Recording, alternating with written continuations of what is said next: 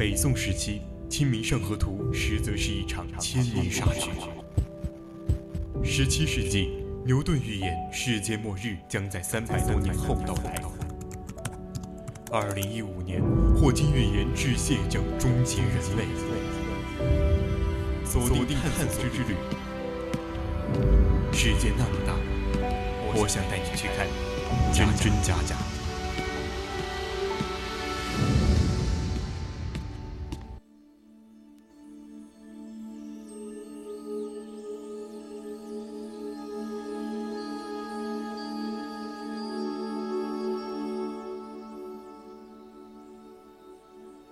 青春调频与您共享，亲爱的听众朋友们，大家好，我是主播熊眼玲，欢迎您继续收听 VOC 广播电台为您直播的《百科探秘之探索之旅》。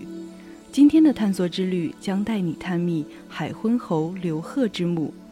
在此之前，千万不要忘记加入我们的 QQ 听友四群二七五幺三幺二九八，或者到荔枝直播平台与我们进行互动。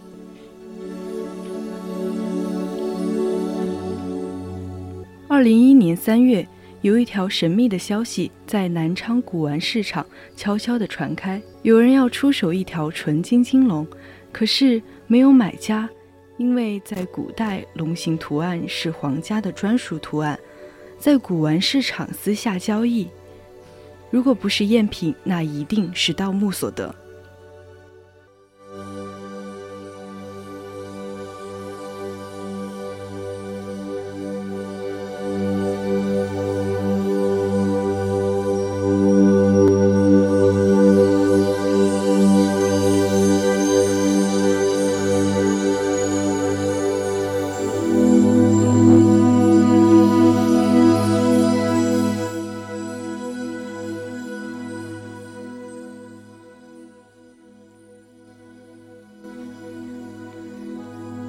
省南昌市郊区一个叫郭墩山的小山包，这座山是附近村子的祖坟山。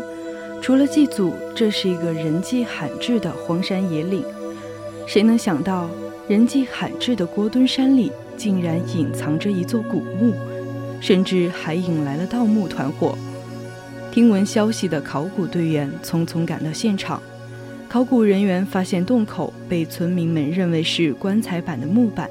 实际上是果木，这让他明确意识到这座墓的等级很高。挖掘工作在考古队员们忐忑不安的心情下进行着。二零一二年四月，南昌春雨连绵，考古队员挖出了一个完整的车尾。在西汉时期，对车马坑的使用是有严格规定的。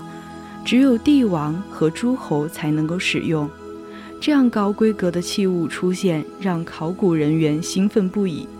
这还是在长江以南地区首次发现车马陪葬的墓。考古人员进入大墓后，并没有发现墓穴应有的机关，他们看到椁顶板全部坍塌，墓中几乎没有空间。原来东晋的时候。这里发生了一场大地震。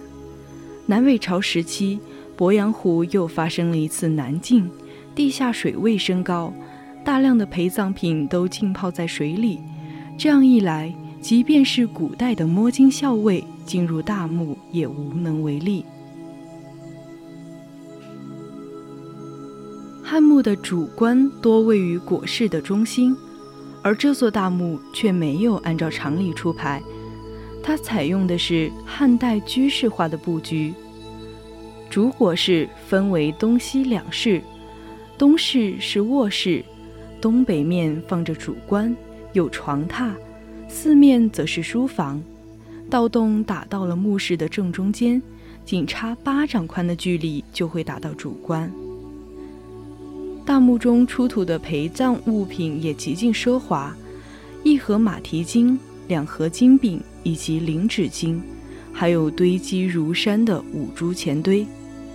据朱部估计，这些五铢钱约有两百万枚，按汉制换算，相当于现在的五十千克黄金。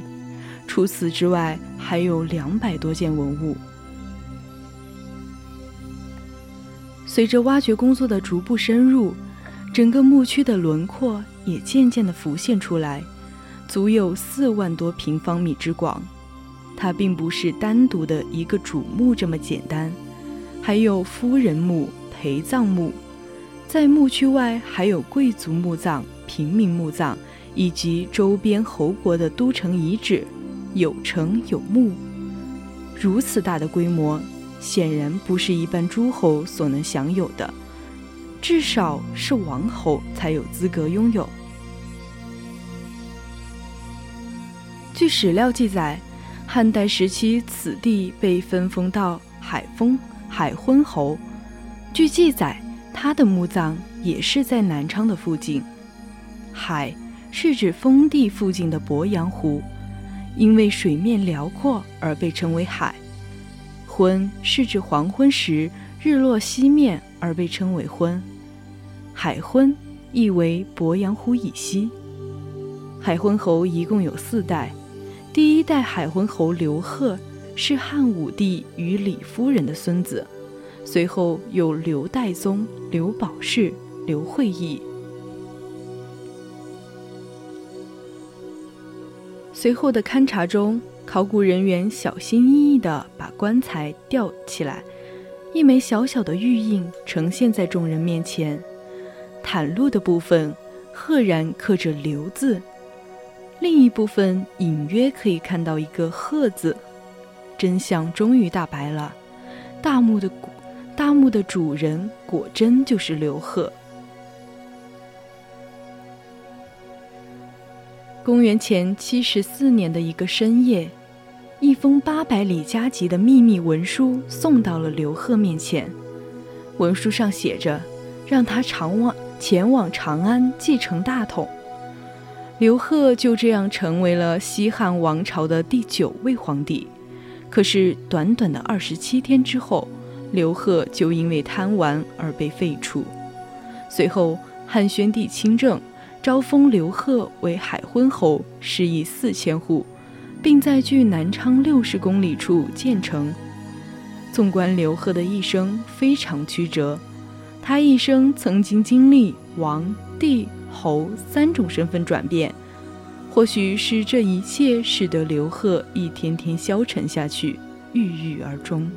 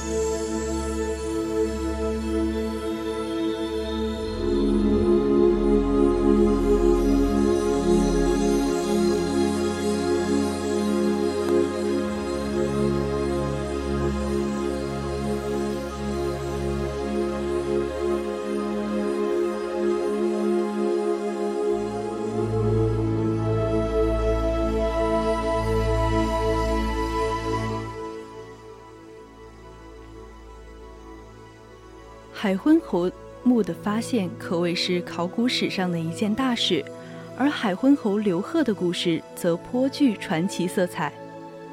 刘贺的故事要从汉武帝说起。汉武帝晚年爆发了巫蛊之祸，皇后卫子夫自杀，汉武帝的太子刘据以及刘据的儿子最后也被迫自杀。汉武帝死后，由其小儿子。年仅八岁的刘弗陵继位，是为汉昭帝。汉武帝给汉昭帝选了四位辅政大臣，其中最重要的大臣是霍光。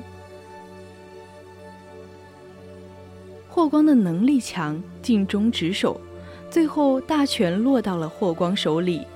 汉昭帝也是一位英主，可惜天妒英才，英年早逝。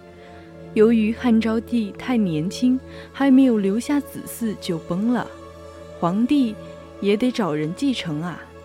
于是霍光从汉武帝的孙子中挑选了一个人来继承汉昭帝的皇位。这个人是谁呢？这个人就是前几年中国考古史上的重大发现——海昏侯刘贺。刘贺的出世要从一首歌说起：“北方有佳人，绝世而独立，一顾倾人城，再顾倾人国。”汉武帝时，在一次宫廷宴会上，乐师。李延年献舞时唱了这首歌，歌中所唱的女子就是李延年的妹妹。不久，佳人入宫，成为史上著名的汉武帝宠妃李夫人。进宫后，李夫人产下一子，名刘破，即刘贺的父亲，专宠佳人，爱屋及乌。刘破也被汉武帝视为掌上明珠。公元前九十七年，刘破被封为昌邑王。当时的昌邑古城边桑麻遍野，盛产五谷，是当时的经济都会、富庶之地。北方的牛马牲畜，南方的丝茶竹器，东方的鱼盐海产，西方的皮革，皆在此交汇。史书上的一些细节可以看出，当时刘破、刘贺应是生活优容。《汉书》记载，李夫人病重时，将独子刘破以及自卫自己的两位兄弟托付给汉武帝。他去世后，汉武帝日夜思念，并按他的遗嘱加封了兄长李延年。至于如何优待刘破，目前的史料中并未记载。但史学家分析，作为至亲的子孙，刘破、刘贺得到的宠幸只会更多。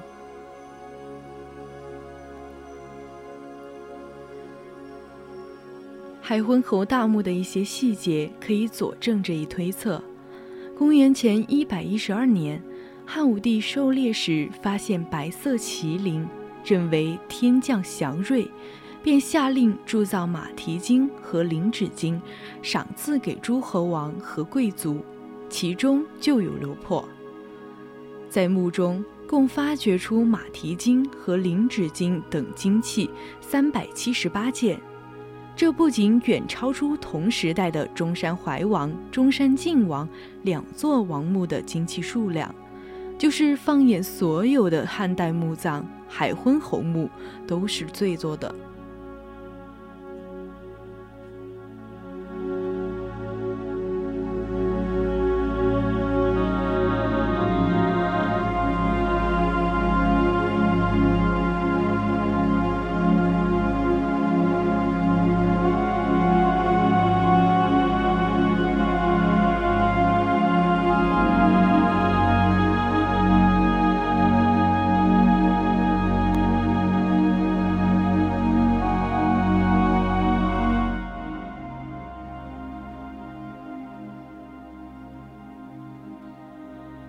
刘贺死后，海昏侯国一度被废除，直到公元前六十四年，汉元帝又封刘贺之子刘代宗为海昏侯，传承四代，直至东汉时期王莽篡位，侯国取消，海昏侯家族与大墓一起彻底消失在历史的烟云中。